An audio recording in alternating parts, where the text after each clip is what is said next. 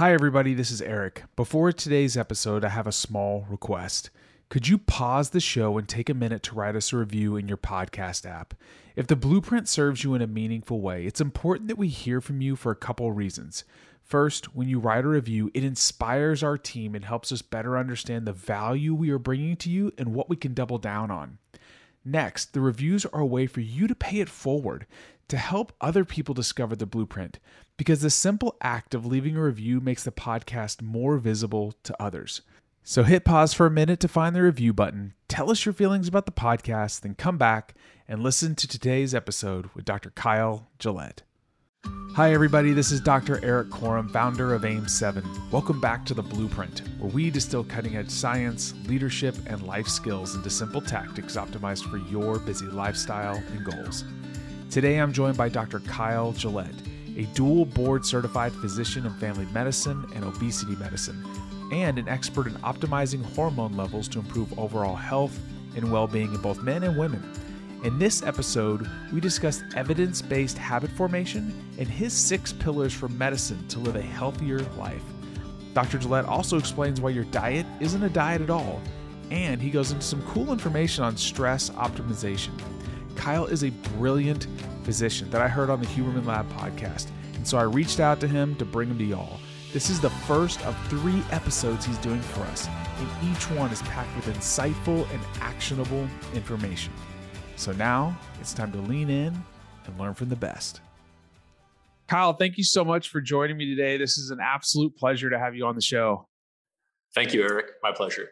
Well, as a dual board certified physician in family medicine and obesity medicine, it's undoubtable that you've been exposed to families that are thriving from a health standpoint and some that are kind of struggling from a health standpoint.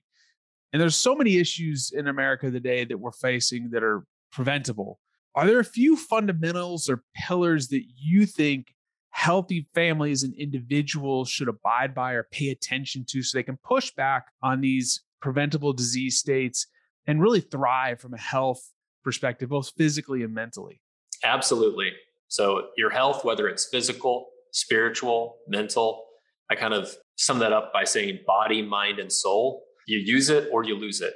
A lot of individuals know this intuitively, where as you're aging, if you stop doing a certain activity or a sport and then you just take a long time off, it is exceedingly hard to get it back. Mm. And health is the same way. Quicksand is another analogy that I occasionally use. I have my six pillars of medicine. And I guess my shtick is that I say these are more powerful than any medication or supplement. And it is true. So it's not just the same. And those things are diet, exercise, and then you have the four S's for alliteration stress, sunlight, sleep, and spirit. I love that stress, sunlight, sleep, and spirit. So let's talk about, let's just start with diet. What are some key things that you think everybody should be paying attention to? Diet's pretty individualized because it does, your genetics do matter, your epigenetics matter as well. And your diet affects pretty much all aspects of your health. So there might be a diet that is physically healthy for you, but you're not in the right mental spot to be able to implement that diet. For example, someone with fatty liver disease, or NASH, they might, it's easy to recommend them a fasting mimicking diet, which is a diet that's extremely low in fat and calories, et cetera, to help, you know, heal the fatty infiltration of the liver. But that individual might not be at a good time in their life to be able to execute that diet. So there's a lot of things to keep in mind with diet other than just macronutrients, micronutrients, calories in, calories out. Have you heard it said before that the best diet you can do is the one that you can stick to? Yeah. Uh, is there some truth to that, or is there really like, hey, it's kind of somewhere in between? There's truth to that. One way that I explain it is that your your diet is really just not a diet at all. It's a lifestyle and it's evidence-based habit formation. So once you form those habits, intuitive eating is fantastic. There's this big debate about intuitive eating, which basically is what you feel like eating is healthy for you because your biofeedback or how you feel tells you what you should eat. And once you develop those habits of health, and once you're abiding by the six pillars when possible within reason, then intuitive eating is fantastic. But if you're in a dysregulated state, if you're in that quicksand then often you need tools, whether that's aggressive dietary intervention or whether that's even supplements or medications. Those are the, you know, they can be quite strong tools as well. That's going to get you get you out of the quicksand on top of the sand and then hopefully either to a solid piece of ground where you're more stable um, and you're no longer sinking or you use like a board or even cardboard and you stand on top of that and you use that in the future to help prevent sinking back in. I love it. What about exercise? I mean, you know, we're in a very time poor society. Everybody's rushed and hurried. And this yeah. is one of those things that goes out the window. I have, you know, the evidence is pretty consistent. The World Health Organization and the uh, Department of Health and Human Services says, you know, 150 minutes of moderate intensity exercise, 300 minutes would be nice. Two total body strengthening sessions per week. What are you finding in practice is like, I don't, the minimum thresholds and where you like to see people every week? A good minimum threshold for everyone is at least two days of resistance training. So, strength training, anaerobic, however you look at it, something to prevent um, the physical manifestations of metabolic syndrome, keep your metabolism high.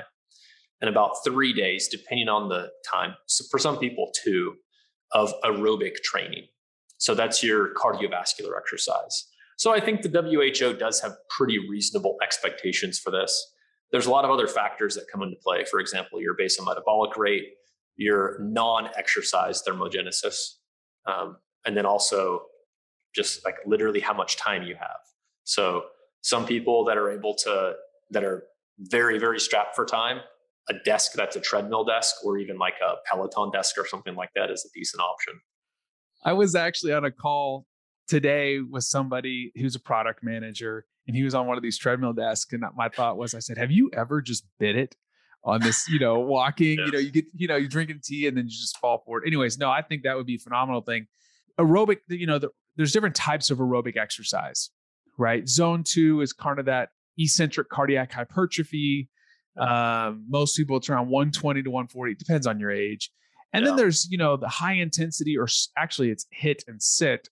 Um, and research is pretty clear that if you can get up to near maximal heart rate, that you can also have really good central and peripheral adaptations that improve longevity. Do you try to hit both ends of the spectrum, like some of the lower intensity work and then also the higher intensity work every week?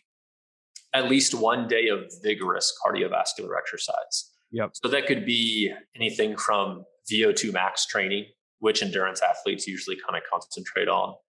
Um, I actually used to do a little bit of track as well. And I remember the VO2 max days and interval days.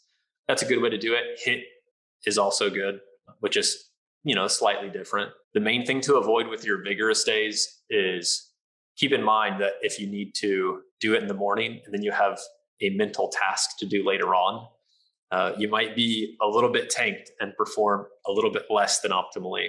Also, if you're doing it consistently or too often, it is possible to overtrain. It's not super common, but uh, it's it is possible. If you're someone that's pushing to be your best at work, at home, or in your personal life, then I invite you to sign up for my newsletter, Adaptation. In this weekly newsletter, I curate actionable information and resources on sleep, exercise, mental performance, diet, and so much more. You can sign up now by clicking the link in the show notes or going to www.erikkorem.com. Now, back to the show. 100%. You really need to adapt it's ideal to adapt your training methodology to your current state of, of biological readiness. Let's talk about stress.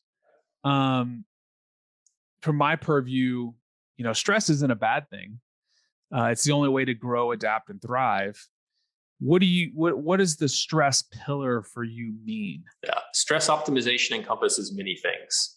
It encompasses social health or collective health, so the health within your family or your close friend group.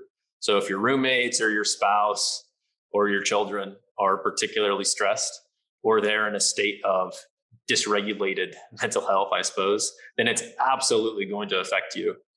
Whatever intervention you do, it works far better if you do it as a household. So weight loss is one of these things, specifically losing weight from obese to normal and then maintaining it is far more efficacious if you do it as a family and nicotine cessation actually is as well. But everything is everything is in general. Those are the two. Those are two very well studied interventions that we know. Um, if you do it as a house, it works way better. So that's one part of stress. Another part of stress is you can think about, uh, you know, your epinephrine function. So med student is a classic example of this. You're on rounds as a med student, and the attending starts pimping you. All that means is they start asking you really hard questions. I don't know why they call it that, but Sounds they start, really bad. Yeah, they start asking you these really hard questions, and basically they're trying to make you look stupid. Right. But you remember almost all that. Or a patient is coding, and the code card goes there, and you hear the code going off. You have a big adrenaline surge. If you have an adrenaline surge after you learn something, you remember things better. So you're stressed into remembering it. You have your adrenergic system, and that's things like adrenaline, which is epinephrine, noradrenaline, which is norepinephrine, and dopamine. So a healthy amount of that can be beneficial. Also, a healthy amount of cortisol can be beneficial as well. It kind of helps. I think of it as the corollary to melatonin, where it spikes in the morning instead of the evening. So some stress is good. Pathologic stress or being stressed, being too stressed is obviously bad. I call it the low grade fever of stress. If it's chronic, acute is okay, especially yeah. if you can control it. We can't control everything, but uh, chronic stress, yeah, that's really bad. And I think this is a great segue. You talked about melatonin and cortisol into your sunlight. It's a great way to manipulate it. Um, is this something you're teaching? Just like, hey, make sure you're getting adequate sunlight in the morning and kind of at the end of the day. Is that kind of the thought process there? Yeah, this also encompasses being outdoors in general. So heat exposure and cold exposure, I put that in there. Sunlight's kind of heat exposure, sort of. Mm. Um, but yeah, just being outdoors, that's where humans were created. That's where kind of like where we're designed to function. So a life completely indoors is not very natural. Um, a common pathologic manifestation of this is called seasonal affective disorder or SAD. And that's essentially sunlight deficiency so bad that it causes depression. Is that is that the problem that most the people experience when they're like in the uh, Pacific Northwest when it's just really gloomy all the time? Yeah, that's why they have higher rates of uh, certain pathologies, including seasonal affective. You can see as the, uh, I believe, latitude goes higher and higher, um, you have a higher incidence. Interesting. Uh, sleep. Uh, that that that's where I did my doctoral research. I talk about it all the time on this podcast. So, is there anything interesting you want to throw our way? Like, I would love to know this. I've seen in the literature and what we the research that I did around optimal sleep durations. What do you find for adults to kind of be like the bandwidth where you try to get people in? As far as functioning, it is so widely variable. I have seen cases of people who get so little sleep you think it would be impossible to function and somehow they still function. So there seems like there's a huge, I guess, standard error range where uh, some people can function extremely well with a low amount of sleep what we do have quite a few studies on, at least uh, I believe retrospective cohort studies. I could be wrong. But if you look at retrospective cohorts over a long period of time in the past, in general, as you sleep a more medium amount, you tend to live longer. We just don't know if that's causation or correlation. So I usually say yeah, about that bell seven. curve. Yeah. Yeah, it's the bell curve. So after nine hours, it appears to be definitely correlated with poor outcomes. And then before six or so hours, it seems to be definitely correlated with poor outcomes. Some of that is, of course, related to the quality of the sleep, your heart rate variability, your deep sleep score, your REM sleep. Um, I'm probably not adding anything to the discussion, but it does seem like there's a huge, a, a lot of people will say, I only sleep five and a half hours a night, and it's been this way for a super long time, and everybody in my family is this way. And I think that's okay in some cases. Yeah i mean certain people have that genetic polymorphism where they can they can do that. I found that most people that say that they're operating well with six are really not. They just don't even know what good is yet and then when you kind of unlock the conditions for restful and fulfilling sleep and it kind of what i found in the research that we did we actually looked at slow cortical potentials with athletes and seven to nine hours was kind of this optimal range for us creating the state for optimal psychophysiological adaptability. Um, and there's some really cool research in uh, space science looking at DC potentials. We could talk about that offline sometime, but um, seven to nine. But yeah, six hour to seven hours. As you talk to people, it's kind of sometimes it's an unlock. Like, do you really feel rested? Well, this is just kind of how I do. You know, this is what I, my life is like. And you're like, well, let's let's see what happens. The last one I'm really interested in. I'm thankful that you put this on here. Is spirit. What do you mean by spiritual? Spirit or spiritual health is just how you define your Maslow's hierarchy of needs. So on the top of the pyramid, fortunately, we live in developed countries where but most of our basic physiologic needs are met. So the top of the pyramid is self-actualization. Why am I put here and what is my purpose? And for some people, that's like highly religious.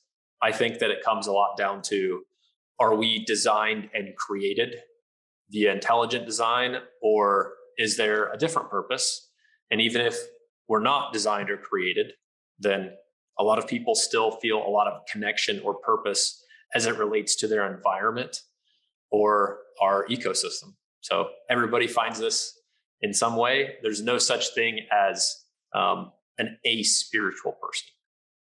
So, what do you think? Are we intelligently designed? I believe in God and I believe mm-hmm. in Jesus. Uh, I'm a Christian, and yeah. the main evidence of that is how He has worked in my own life. So, uh, you know, this is something that you cannot prove. Um, there's been lots of science attempted at it, and at the end of the day, it's inconclusive. Um, it's hard to go back that far. So um, the evidence of it I see in my own life. I don't consider myself a religious person, but I am certainly spiritual. You awesome. see a lot of people on their deathbeds as you go through your medical education. And it's interesting to see many, many people who have not been religious and would say that they're the least spiritual person become very spiritual towards the end. And a lot of times that's kind of like one last positive thing for their health. I really appreciate you sharing that. I'm also a Christian and uh, very open about that on this show. I don't want to be one. Of, I want to be one of those places where people can come and talk about authentically what they believe in, wherever that is on the spectrum, Absolutely. and how that impacts their health and wellness. So, let me recap here. Your six pillars are diet, exercise, stress, sunlight, sleep, and spirit. I think that is wonderful. Thank you so much for discussing this today. I'm excited to have you back on. Absolutely. My pleasure. And thank you for chatting with me. Thanks for joining Dr. Gillett and I today on the show. And make sure to look for his next two upcoming episodes with us. Thanks again for listening, and I'll catch you on the next episode.